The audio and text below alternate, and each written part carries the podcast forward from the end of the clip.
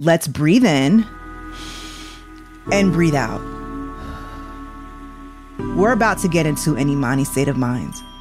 I'm Dr. Imani Walker. I've been practicing as a psychiatrist for over 10 years. I know that so many of y'all don't know where to start when you want to talk about your mental health. On Imani State of Mind, I'm going to have those conversations with you. Imani State of Mind is out now.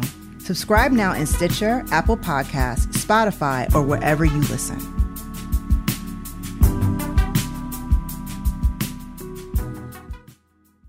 Hey, it's Karina Longworth. If you want to listen to You Must Remember This without ads, the best way to do that is by signing up for Stitcher Premium. Just go to StitcherPremium.com or the Premium tab in your Stitcher app and sign up with the promo code REMEMBER to try a free month of premium listening. You'll get ad free listening to You Must Remember This, as well as all Stitcher and Earwolf shows. And your premium subscription supports our show directly too. That's StitcherPremium.com, promo code REMEMBER, for a free month of premium listening. Thanks.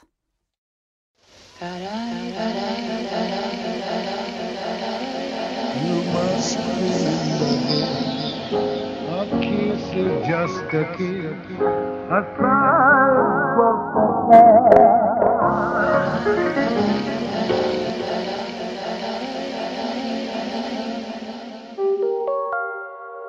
Welcome to another episode of You Must Remember This, the podcast dedicated to exploring the secret and or forgotten histories of Hollywood's first century, part of the Panoply Network. I'm your host, Karina Longworth. And this is the seventh episode of our series about stars during times of war or Star Wars.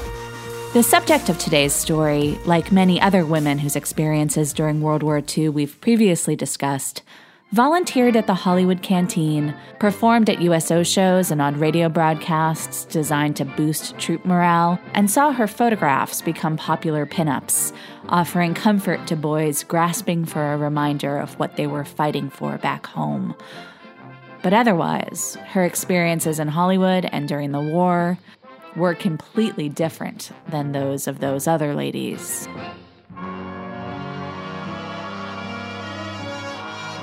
Today, we're going to talk about Lena Horne, the only black actress to be signed to a full studio contract in the 1940s, and the first to be promoted as a glamour girl, ostensibly equal to sex goddesses like Hedy Lamarr and Rita Hayworth. But Lena's experience in Hollywood, more often than not, made her feel separate rather than equal. For much of her life, Lena Horne felt burdened by a responsibility to perform the role of model black person, which often made her the target of the resentment of other black people. Hired by MGM as a sop to the loud protests of the NAACP, Horne was largely kept out of starring roles by her home studio's cowardice. But the war made Horne a major star, almost in spite of MGM's efforts as within a segregated military, there was a real need for the charms and talents of a woman of color. With all the demands put on Lena Horne that she represent the entirety of her race without ever coming off as quote unquote too black, it took Lena a long time to find her own voice. But as we'll see, it was worth the wait.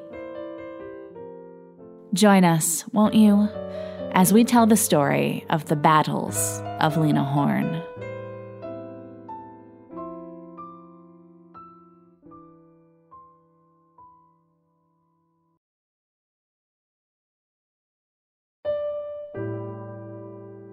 Lena's family on her father's side was the epitome of early 20th century Brooklyn black bourgeoisie. Activists and intellectuals, her grandparents refused to acknowledge their slave ancestry, even though their light skin tone betrayed generations of rape at the hands of masters.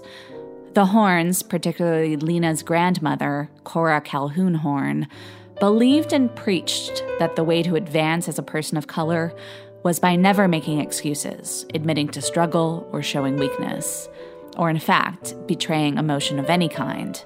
She had high standards that she expected her offspring to live up to. But Lena's father, Teddy Horne, disappointed his parents on two fronts. By marrying Lena's mother, Edna, a wannabe actress from less sophisticated stock, and by taking what was perceived as the easy professional way out. By becoming a gambler and number runner. But as Lena explained in a radio interview in 1966, her parents didn't have a lot of options.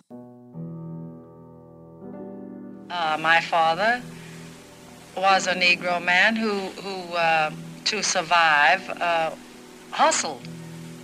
Uh, and in the sense of hustling and a Negro man, it means that uh, oftentimes if you are educated and able to get a job, the most menial, uh, uh, and that was all you had the opportunity to, the job you had to hold, you didn't want to do that. And you didn't want to work for someone who had less talent, less brains than you.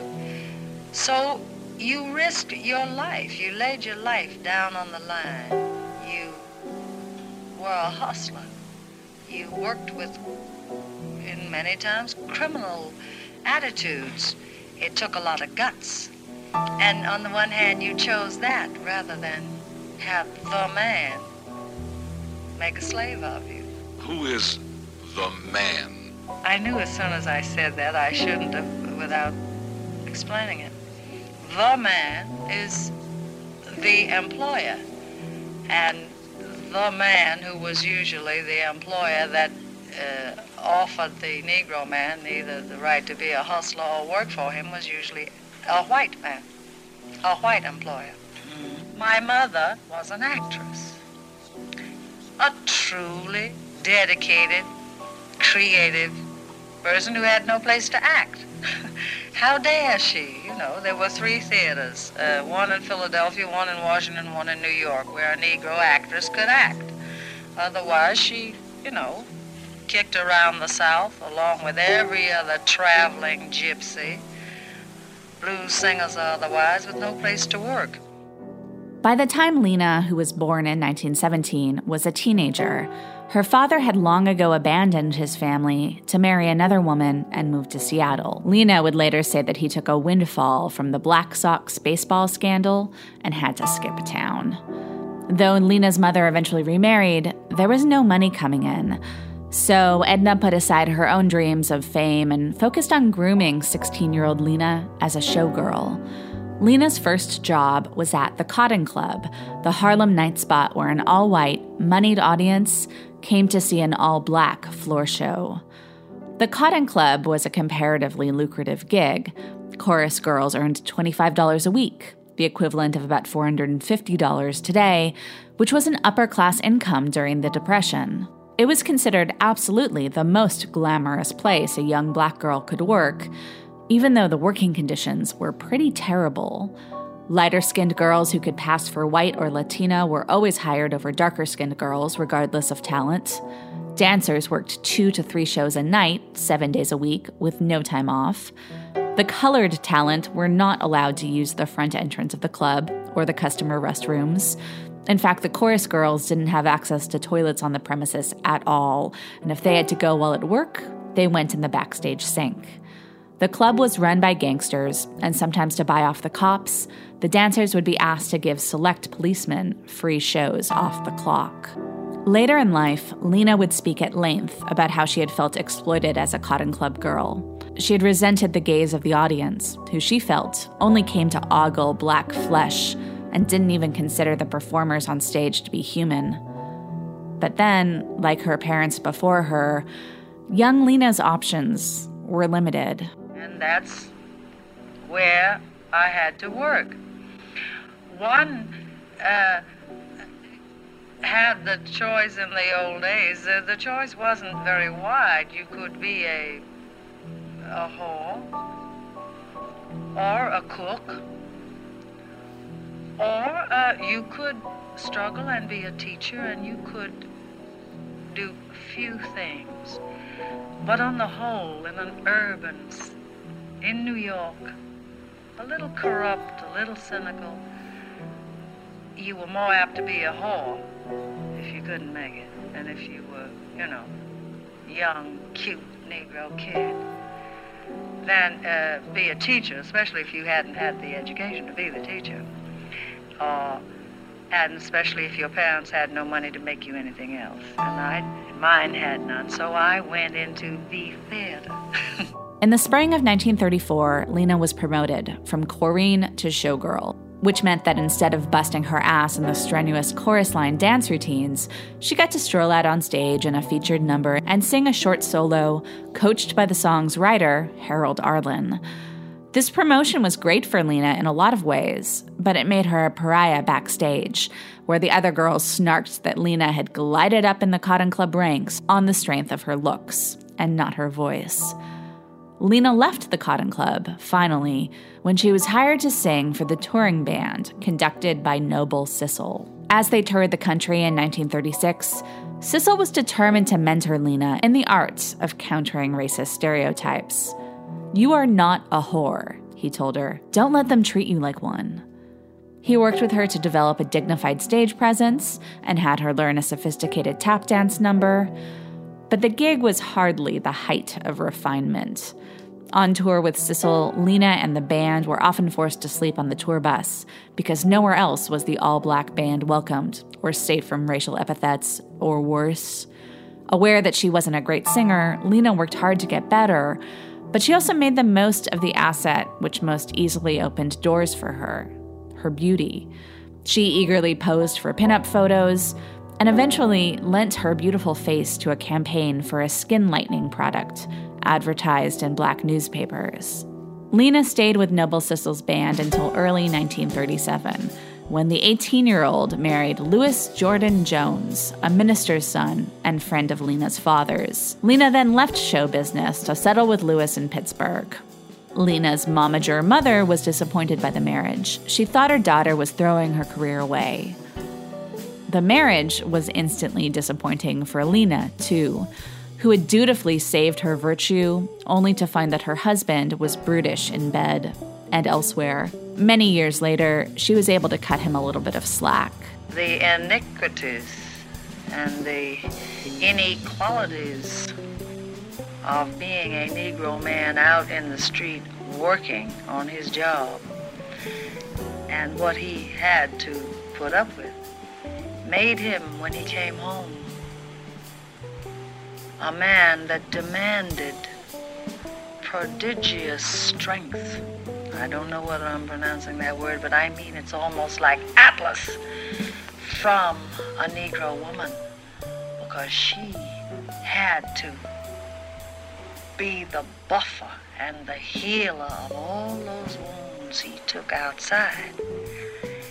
And sometimes the Negro woman got tired of being that buffer and being a wife and being tender and being loving and being and taking the beating that Mr. Charlie should have taken.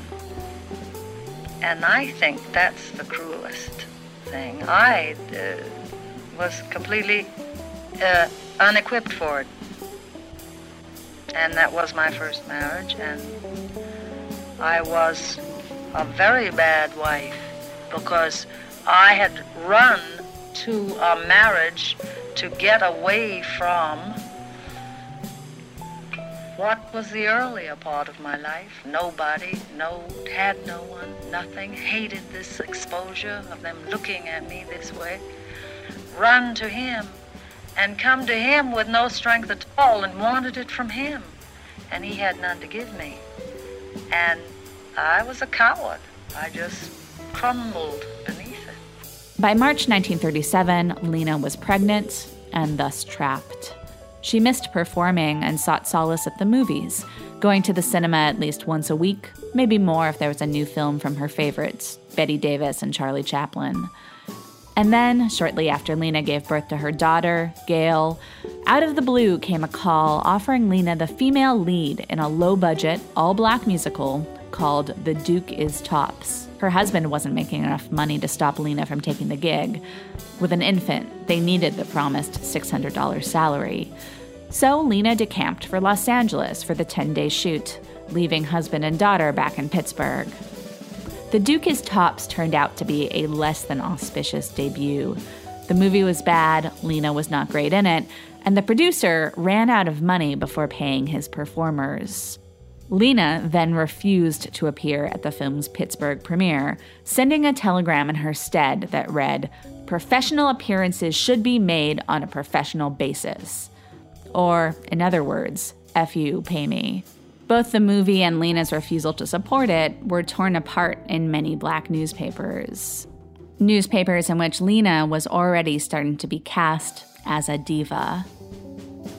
Over the next months, Lena found work singing at parties, and she gave birth to a son, called Teddy after her own father. But the marriage got worse.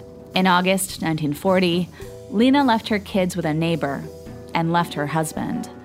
She went to New York and struggled trying to find work as a singer or dancer. She eventually landed a gig with white band leader Charlie Barnet. In this day and age, Charlie would be called a blue eyed soul brother. He was a brilliant musician on the road with the band. Because of Charlie, they were very understanding. Uh, they let me, I had to stay in New York and they'd pay me when I couldn't tour south with them. They uh, would come out and sit in the bus with me on the road when we went places that didn't want me, a Negro girl, sitting up on the bandstand with those white men. And uh, they commiserated when I wouldn't be served in a restaurant and they walked out, you know, and um, I had the strength, I think, to stay with him as long as I did, besides his being a great guy. I had had two babies, and I, I, I needed to work.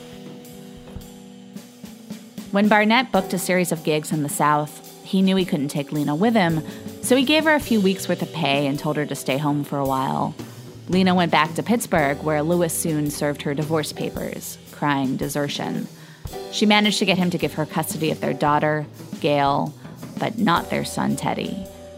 So together, Lena and Gail moved to New York, into the house in Brooklyn which Lena's father had recently inherited from his mother. By the spring of 1941, Lena had landed the gig that she would later call the sweetest job I ever had, performing at Cafe Society downtown, Manhattan's first interracial cabaret. Cafe Society employed artists like Billie Holiday, Paul Robeson, and Zero Mostel, who performed for a crowd of mixed intellectuals, from Duke Ellington to Orson Welles. The place became synonymous with lefty anti racism in the years leading up to the civil rights movement. Cafe Society's founder, Barney Josephson, policed this utopian space by enforcing a well meaning version of censorship. Inside the doors of the club, no one was allowed to do anything that could be perceived as offensive to other races. So the waiters were instructed to eject any guest who used the N word. But also, a young Carol Channing was fired for parroting the black singer Ethel Waters. Josephson noticed that Lena had adopted a kind of Latin rhythm to her stage presence, perhaps in an effort to obscure her actual racial identity. He encouraged her to drop the act, to try and figure out and embrace who she really was. But he also wanted her to try to sing the blues. Loved very much Billie Holiday, we all did, and she was working around the corner. And uh, the management where, uh, where I was said, you know, it would be very amusing if you'd sing a blues. You see, I don't really sing blues. Uh, uh, I love them, but uh, so they said nobody expects that a man is going to desert you and you're going to mis be mistreated. Look at the way you look, you know. So the audience will think it's very amusing if you sing a blues. And I was hurt, and I went to Billie and I said, you know, they want me to sing a song that you sing so wonderfully, and I don't understand it, and I don't know how to sing it. And she gave me some wonderful advice. She, she was a real sister. She said, you have two babies. You have to make a living. She said, I wear two hats. You wear as many hats as you have to to create your life and pay your bills. And if they want you to sing that song, sing it. At the same time, Lena was developing friendships with Paul Robeson and NAACP head Walter White. both of whom encouraged her to look beyond her own needs and to start working towards making things better for black girls coming up behind her. In the early 1980s, Lena would inject aspects of her own autobiography into a spectacular stage show called Lena Horne, The Lady and Her Music. In one of the spoken interludes in between songs in the show, Lena described what the Cafe Society had meant to her. And at that time, Cafe Society was the gathering place for every giant that we had in jazz. For instance, Teddy Wilson had the house band there. And he started out by trying to teach me how to carry a tune. He had a great trombone player named J.C. Higginbotham and a great drummer named J.C. Heard. And then right around the corner from there, at a place called Nick's, was Nat Cole with the first great trio from California. And then a little further on uptown at Kelly's Stables was my beautiful sister, Lady Billie Holiday. And then a little further on uptown was my other beautiful sister, Hazel Scott. So you see, I was in the cream of everything that is wonderful in my profession. And I let some dude talk me into suddenly going to Hollywood.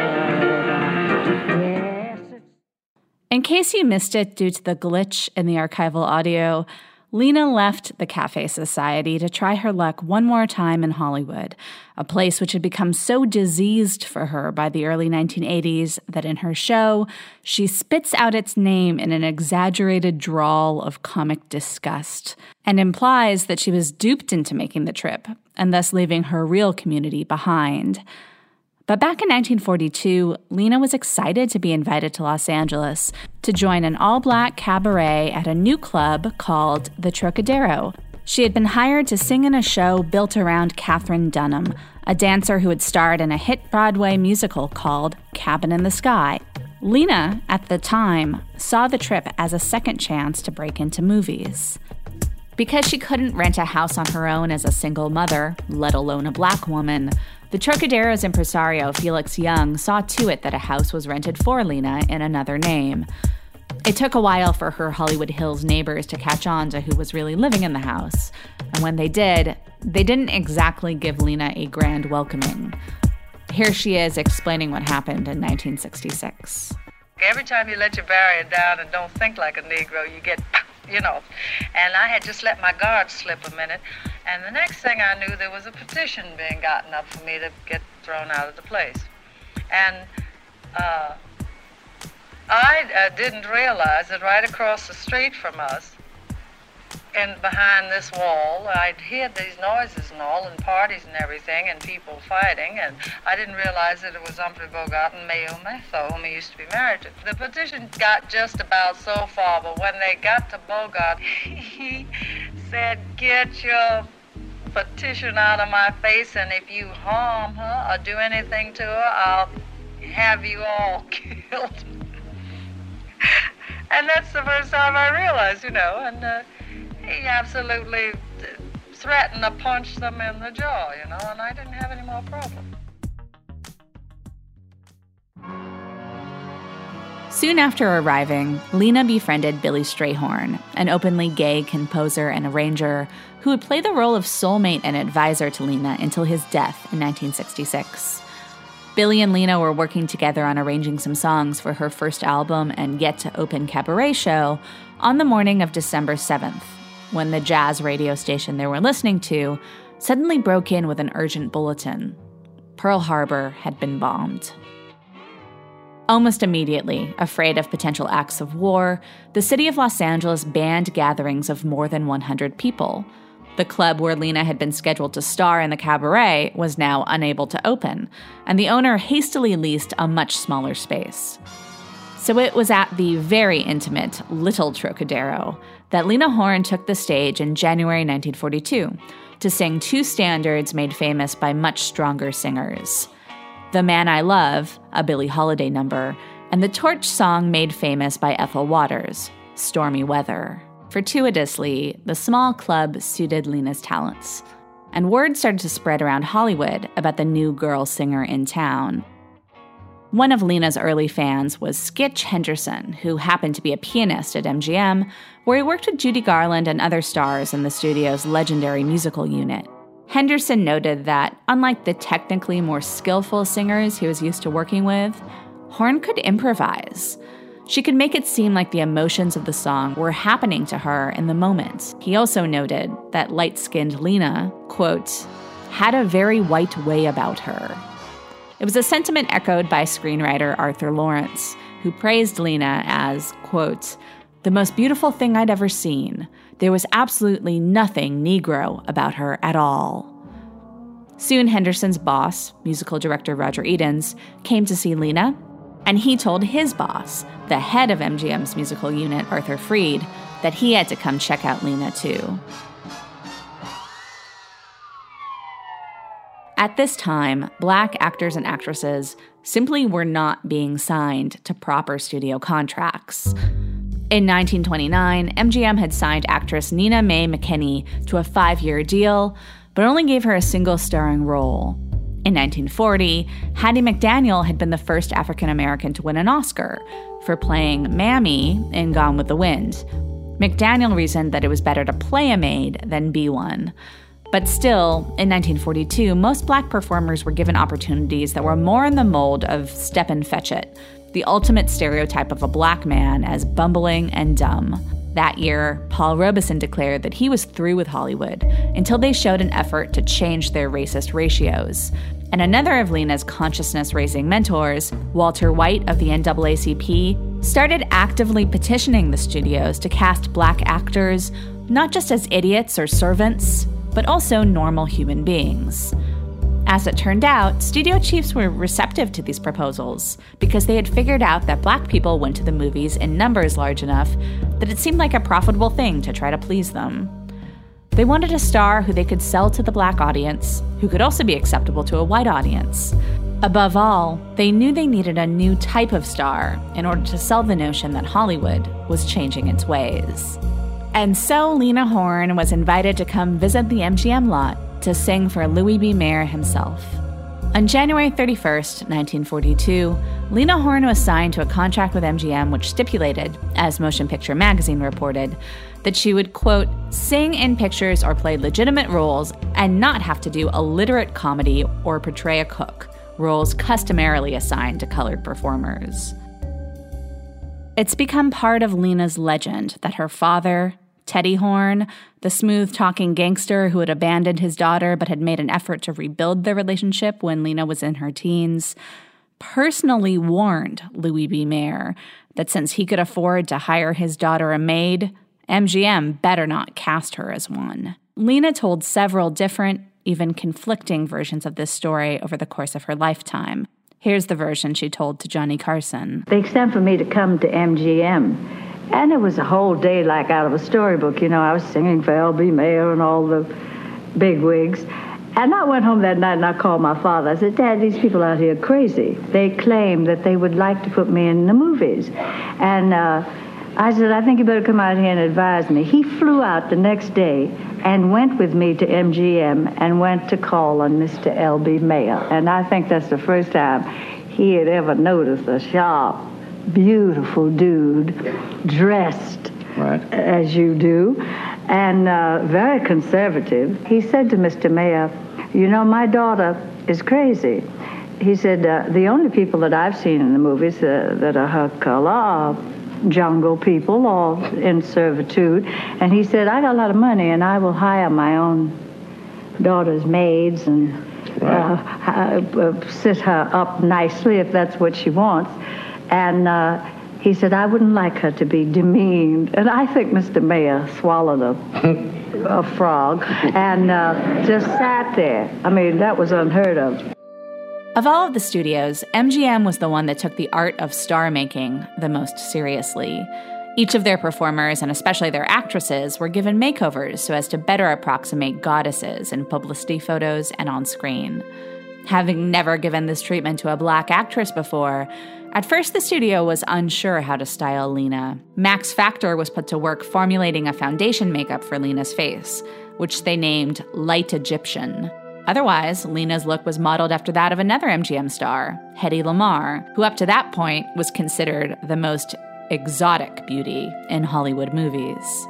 In her first film, called Panama Hattie, Lena played a nightclub singer, and she performed two songs in segments directed by Vincent Minnelli. Minnelli had seen Lena sing at Cafe Society when he was in New York working on Broadway, and he was a fan of hers. But not everyone on set was happy to see her. When Lena reported to hair and makeup, the hairstylist refused to work on her hair, saying it was against union rules, which it wasn't. In the end, the head of MGM's styling department did Lena's hair himself, and Lena proved to be a small sensation in her two scenes. Audiences of Lena's own race swelled with pride over this image of a confident, sophisticated black woman on screen, and white audiences accepted her wholly, perhaps in part because the Panama setting opened up the possibility that Lena might be Spanish rather than black. But her next film didn't allow for such ambiguity. Cabin in the Sky would be Vincent Minnelli's feature film directorial debut, and Lena had a plum role in it as temptress Georgia Brown. The part originated on Broadway by Horne's cabaret co star Katherine Dunham. The film would be MGM's first all black musical since 1929, and its making was a deliberate attempt on the part of the studio to appease the NAACP. If Lena was already a guinea pig, testing the idea of a fully glamorous black starlet, then her casting in Cabin in the Sky was like a test case within a test case. That said, Cabin in the Sky was full of mixed messages. On the one hand, it's a movie that takes certain aspects of its black characters' lives seriously, such as their faith, their sexual desires, and their sincere efforts to build a family and a decent home. Minnelli was determined to give this film the same glossy, glamorous look audiences were used to seeing in other non all black MGM musicals, even though the budget for this film was capped way below the typical Judy Garland vehicle. In post production, in order to enhance the film's painterly beauty and flatter the performers' skin tones, Minnelli had the print tinted sepia. For at least half a dozen great black stage and musical performers of the early 20th century, Cabin in the Sky would give them their most substantive screen roles of their careers, and Minnelli did what he could to make sure the performers looked their best in this spotlight. And that was a pretty progressive attitude to have at the time when it came to a movie about the black working poor. But the characters were by no means stereotype free. The film focused on the trials and travails of Joe, a loafish gambler married to Petunia, a mammy right out of Central Mammy casting. Petunia makes a deal with God to save Joe's life. But in exchange, the easily led Joe has to live a life of virtue, and the devil tempts him by sending into Joe's path Georgia Brown, a cabaret singer who persuasively advertises for a life of sin. Minnelli and Horne had become extremely close, to the point that some believed they were having an affair, whether they were sleeping together or not, Minnelli doted on Lena, going as far as to adjust her grooming and costuming himself on set. This type of thing did not endear the director or the starlet to Ethel Waters, the great singer of the 20s and 30s who had been cast as Petunia, and in fact had rewritten her part herself to make the character both more dignified and more devoutly religious. By the time the cameras rolled on the cabin in the sky, Waters already hated Horne, who had started making her own the song that Waters had made famous, Stormy Weather. When Lena tripped and broke her ankle in the midst of a dance number, Waters smugly suggested it was divine punishment, saying, The Lord works in mysterious ways. Lena's injury necessitated that her single scene with Waters be reblocked so that the starlet would be singing her song sitting down. But that didn't do anything to get in the way of Lena's highly sensual impact in the film. Here's Lena as Georgia singing a duet with Eddie Anderson's Joe as the devil and Joe's guardian angel look on. Life's full of consequence, but who's scared of consequence? Let's sip the honey while it's sweet. Could be messing round, but you is digressing round while I'm tossing nature at your feet. Why don't we mosey round? You could be cozy round a gal who could sprinkle you with spice.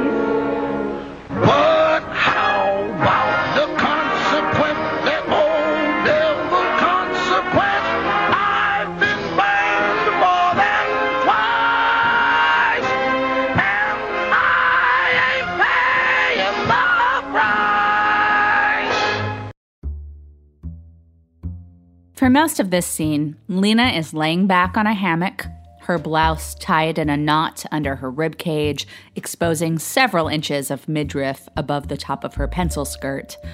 And this was not the most suggestive scene shot for the film. Lena's original first scene in the movie had her singing the Harold Arlen song Ain't That the Truth while soaping herself in a bubble bath.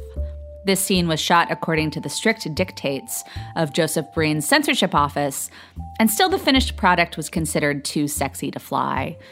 Lena didn't show more skin in her bathtub scene than her European equivalent Hedy Lamarr, often would in a nightclub scene. But Lena would say later that just the idea of a naked black woman was too much for 1943. Even without the bathtub scene, in Cabin in the Sky, Lena showed an image of black woman that hadn't been seen on screen before, confident and beautiful in a highly sophisticated, fashionable way. She became the first black woman in Hollywood movies who was depicted as an aspirational figure. Cabin in the Sky was a huge hit, grossing 40 times its reported budget.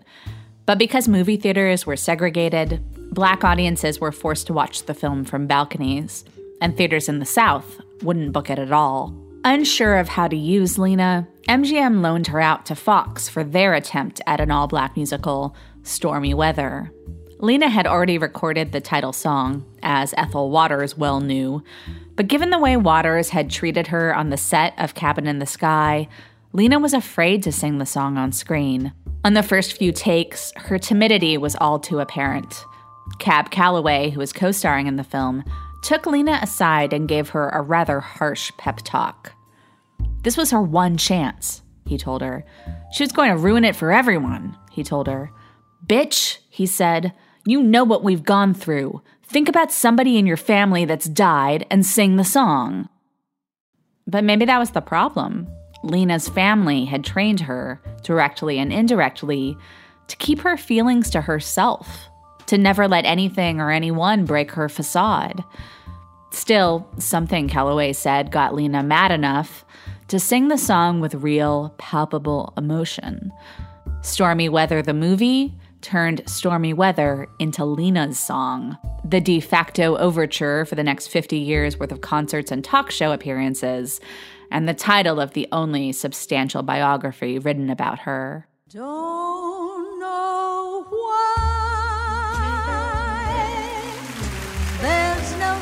up in the sky, stormy weather.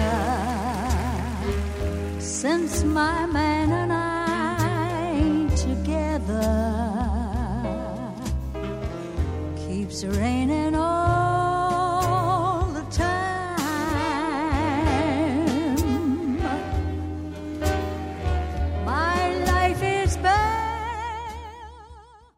But Stormy Weather was also a wake up call for Lena. Her on screen love interest in the film was tap dancer slash actor Bill Robinson, who was nearly three times Lena's age, and while a talented dancer, he hardly had the savoir faire of Fred Astaire. In general, the black men who were regularly employed by the studios in the early 40s still specialized in regressive, offensive stereotypes. Lena realized that there weren't any black Errol Flynns in Hollywood, and there didn't seem to be any coming down the line. Essentially, there weren't any male equivalents to Lena Horne. And it was tough being a test case. Lena didn't fit in in Hollywood. When she tried to go to Hollywood parties where people who looked like her were more likely to be hired help than an invited guest, invariably someone made some kind of condescending comment or racist joke that made Lena understandably upset, causing her to storm off, which endeared her to no one. And the black community in Hollywood saw Lena as haughty, uppity, an interloper, or worse, a cheater who had gotten where she was on her beauty, or even worse, by sleeping with powerful white men like Vincent Minnelli.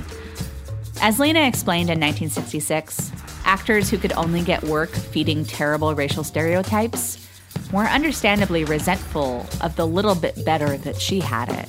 The uh, people there in Hollywood at that time, the Negro people particularly, who were in that kind of trap, um, had a right to resent me very much.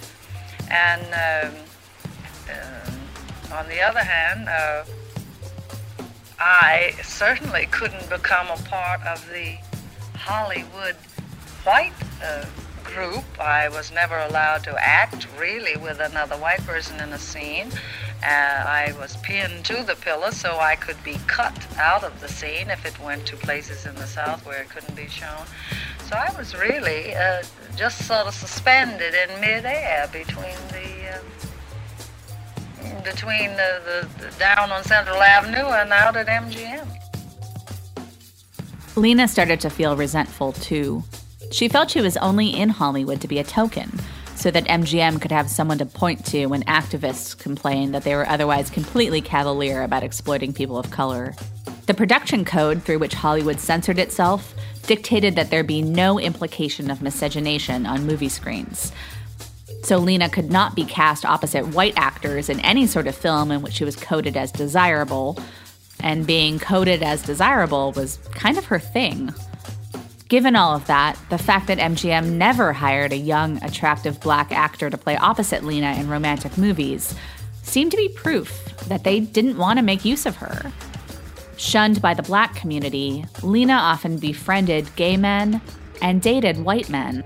Unbeknownst to most of her critics at this time, while on the cusp of movie stardom, Lena had a romance with Orson Welles, who had originally met Lena when he considered taking her to Brazil with him to shoot a jazz sequence for his aborted docudrama, It's All True.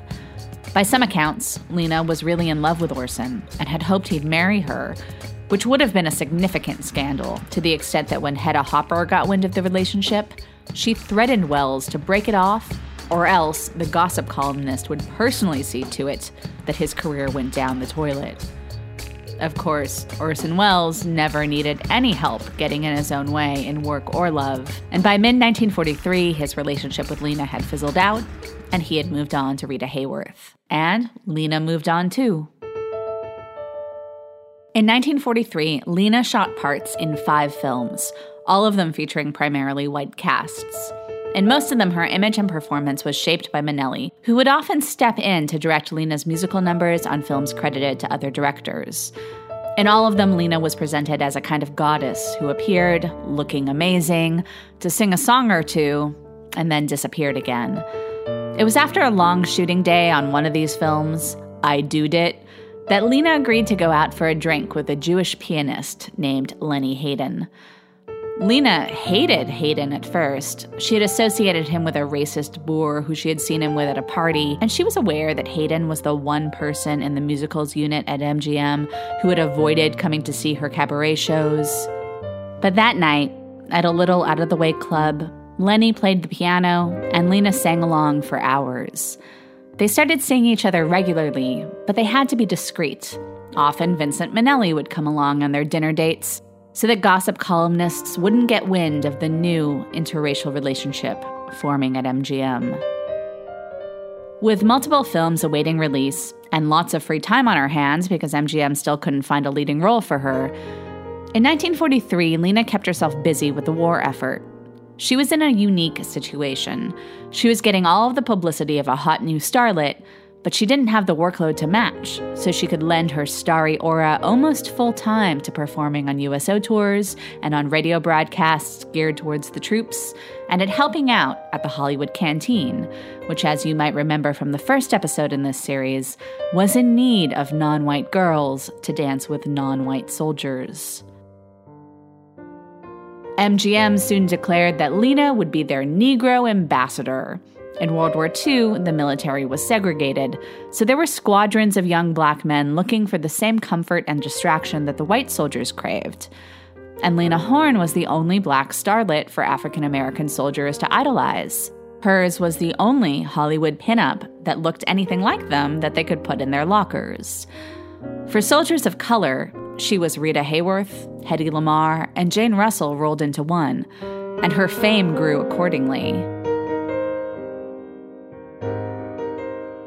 All the black men in the Second World War wrote to Metro Goldwyn Mayer and said, Thank you for giving us our own pinup girl.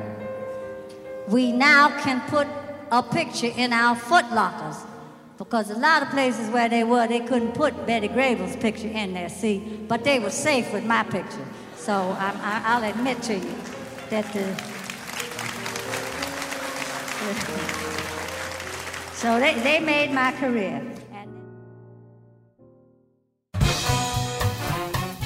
She was deluged with fan mail from soldiers. She started appearing on radio shows aimed at both black and white troops. Yes, man, it's Jubilee, winging your way once more with some walloping wing ding that would make a wallaby jump in a kangaroo's pouch and say, Mama, you got a passenger. I got a jump tonight. And your pinup choice, the number one voice, Lena Horne. Concentrate on that great big bundle of mail you got to answer. There has been quite a lot lately. And, fellas, I want you to know I appreciate it. Although I can't answer all your letters at once, I can dedicate a number to a few of you on this session. Namely, Private First Class Joe Phillips, Private Larry Nichols, Corporals Irving Gay, Harry B. Jones, and Merrill Ross. Also, Albert Avery, Jr. of the Navy. Sergeant Dan Dilworth, and the Windblown Kids of APO 860. I hope you like Between the Devil and the Deep Blue Sea. Hmm. Lena made repeated visits to the Tuskegee airfield to meet the U.S. military's first black pilots. Arriving in Alabama in February 1943, Horne had to wait for a connecting flight to Tuskegee. It was 3 a.m., and there was an all night diner in the airport. Lena sat at the counter, and the waitress ignored her. Exhausted and freezing, Lena asked for a cup of coffee. The waitress refused to serve her. Too tired to argue, Lena got up to go. But then a boy ran out of the kitchen. Are you Lena Horne? he asked. And then he asked her for an autograph. Fate seems to give my heart a twist, and I come running back for more. I By Christmas 1944, as Lena continued to tour army bases to sing for the troops, segregation rules would be lifted temporarily so that she could perform for integrated crowds. And then one night in Arkansas, she looked out at the crowd and saw only white faces. After the show, she asked, What happened to the Negro soldiers? And she was told that the 50 or so black soldiers on the base hadn't been invited to her performance. The next day, she insisted on performing at breakfast in the black mess hall.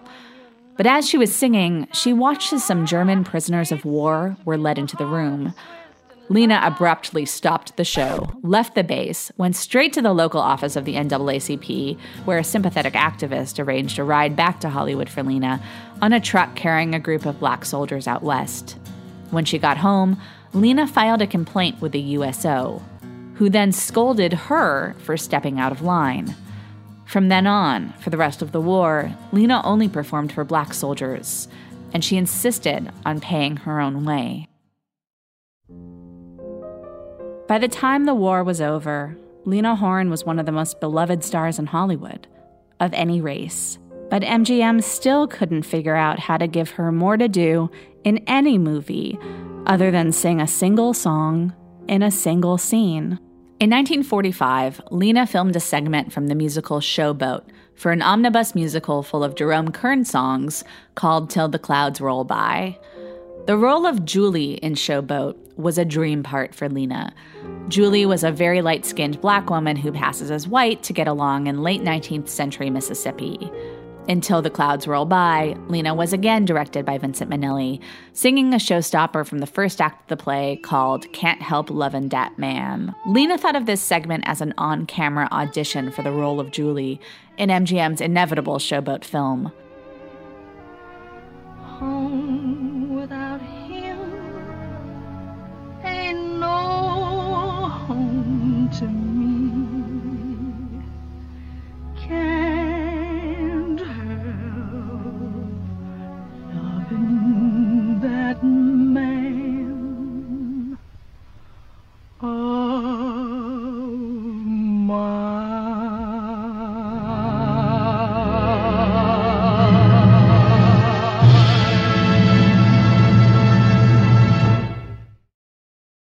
At the same time, another star studded MGM omnibus film, Ziegfeld Follies, was making news throughout the South as one theater owner after another chose to excise Lena's single scene in the movie, a passionate rendition of a song called Love.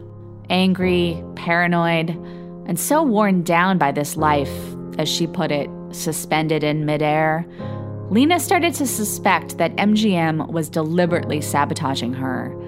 In July 1946, at the very last minute, Lena backed out of a live Jerome Kern tribute concert. As a result, MGM didn't cast Lena in a film for two years.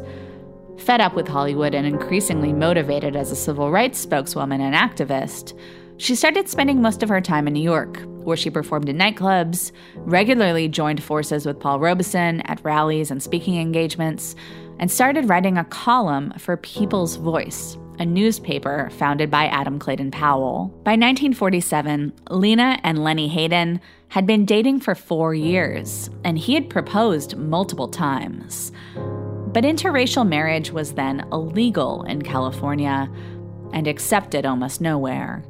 As Lena became more empowered as a voice for the black community, she worried what marrying a white man would do to her credibility as an activist, never mind her career as an actress slash singer.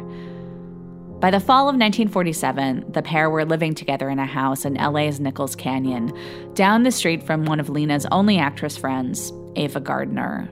The couple had amassed around them a social circle of artists and semi misfits who didn't care about race, people around whom they could be themselves. Gardner, Gene Kelly, Andre Previn, Ira Gershwin, and Olivia de Havilland.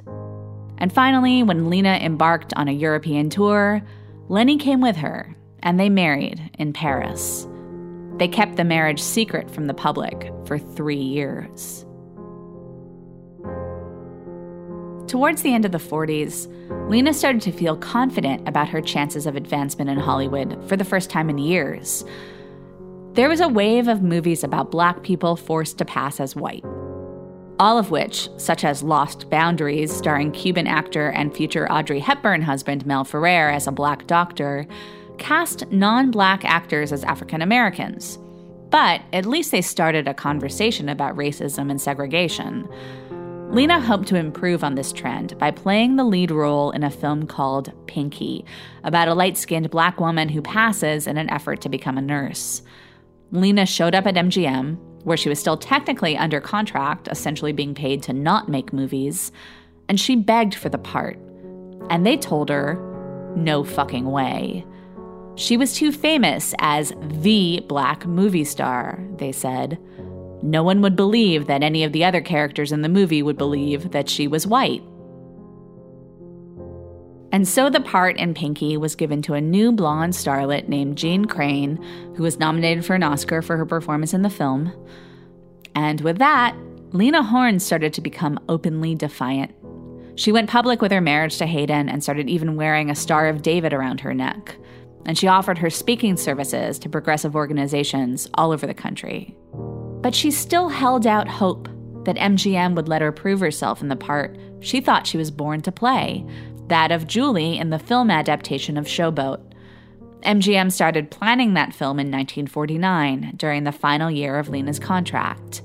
The studio had strung Lena along for years, allowing her to sing in character as Julie until the clouds rolled by, and keeping her on the payroll without ever strenuously attempting to make more than token use of her. Now, they flat out told her that they refused to even consider her for the part of Julie. The reasoning was the same that lost her the part in Pinky. Lena Horne was too identifiably black to play a light skinned black woman who passed as white. Never mind the fact that the quality about her that got her on the MGM payroll to begin with was a beauty that, as we've seen, multiple observers praised for being not Negro at all or very white. The part instead went to one of Lena's best friends, her neighbor and frequent cocktail party buddy, Ava Gardner, a white Southern girl who couldn't sing. Here's Lena describing what that was like to Johnny Carson in 1982. Ava and I sort of took to each other right away because uh, I know you know her, right. but everybody else might not. She is Southern, she is basic, she is down, she's laid back, and she and I lived up in Nichols Canyon, and we both like to drink uh, once in a while. Uh, Understandable. So I thought I was going to be this hot lady in Showboat. I was going to be Julie. And uh, I was all prepared for it, and I cut the records and everything. And then I found out that I wouldn't be, of course. So Ava had to practice moving her lips with my records that I'd made. And every night she'd come in and we'd get loaded and she'd say, I'm so sick of hearing you, I don't know what to do. But this is the way I'm going to have to operate to make this job. And I sort of said, oh, that's all right, my young sister. So what they did, rather than use you at that time, Yeah. they used Ava Gardner, but they wanted to make her look. like me. So well, they had invented invented a makeup for me to make me look more more colored, as I said. That's a little something we used to call each other Yeah. before we got straight, you know. Yeah. And anyway, so they invented this makeup, and for some weird reason, they named it Light Egyptian. I think that's you know because I move like this a lot. And uh, anyway, they took the Light Egyptian and they put it all over her. Lena Horne would go through hell in the years between MGM and Johnny's Couch at NBC, but that's a story for another day. For today, we'll leave you with a segment of Lena's grand comeback, the event that occasioned her appearance on Carson and a whole comeback wave, her autobiographical concert, Lena Horne, The Lady and Her Music. A televised version of the concert is on YouTube, and it's amazing. In it, the 60 something Lena Horne has a stage presence that's completely different from her MGM work, which was sexy, but often seemingly constrained. Even in her best on screen performances, young Lena Horne seemed to be wound tight and slightly afraid. In much the same way that Judy Garland seemed to be in physical pain when she sang, which, due to her health problems and addictions, she probably often was, all of the invisible forces attempting to push Lena this way or pull her that way are visible on her body on screen. But in The Lady and Her Music, old Lena Horne, who looks about 20 years younger than she is, brings a lifetime of being told no to the stage. And she responds to all of this rejection with defiance. She comes off as fierce, frank, and funny. And she's certainly shaped which aspects of her autobiography she included in the stage show. Its overarching narrative is a triumphant one of a woman victimized by a system who found a way to make her voice heard, not least by embracing stormy weather as an anthem. But the way Lena delivers the material, she convinces you that she's holding nothing back, that she doesn't give a fuck. It was the greatest performance of her career. I'm still finding uh, things to to think about when I when I sing this. It's taken me a lot of years to grow into it. I I walk around. I am heavy-hearted sometimes, and I'm sad.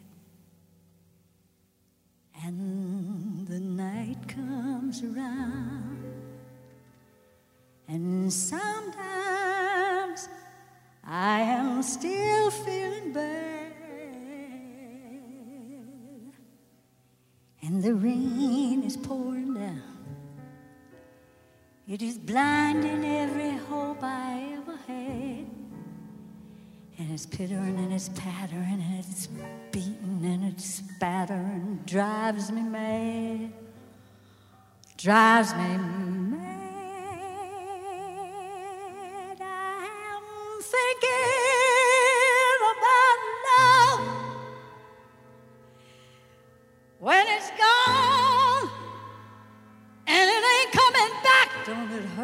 you think about love?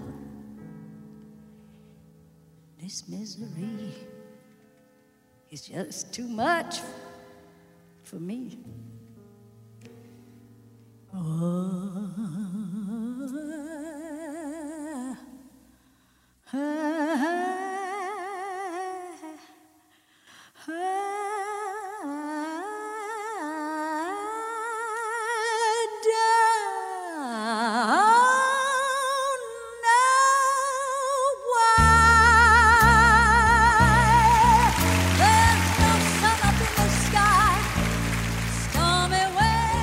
Thanks for listening to You Must Remember This. You Must Remember This is written, edited, and narrated by Karina Longworth. That's me. Today's episode included many clips of Lena Horne herself, Please go to our website, you must remember this podcast.com, for show notes explaining the derivation of all these clips and more information about this episode and other episodes. You can subscribe to the podcast on iTunes and please rate and review us there also. And you can follow us on Twitter at Remember This Pod. Don't forget that on our website we also have a forum where you can suggest ideas for future episodes, start conversation with your fellow listeners, or ask questions that we'll do our best to answer as quickly as possible. That's at you must remember this podcast.com. We'll be back next week with another tale from the secret and or forgotten histories of Hollywood's first century. Good night.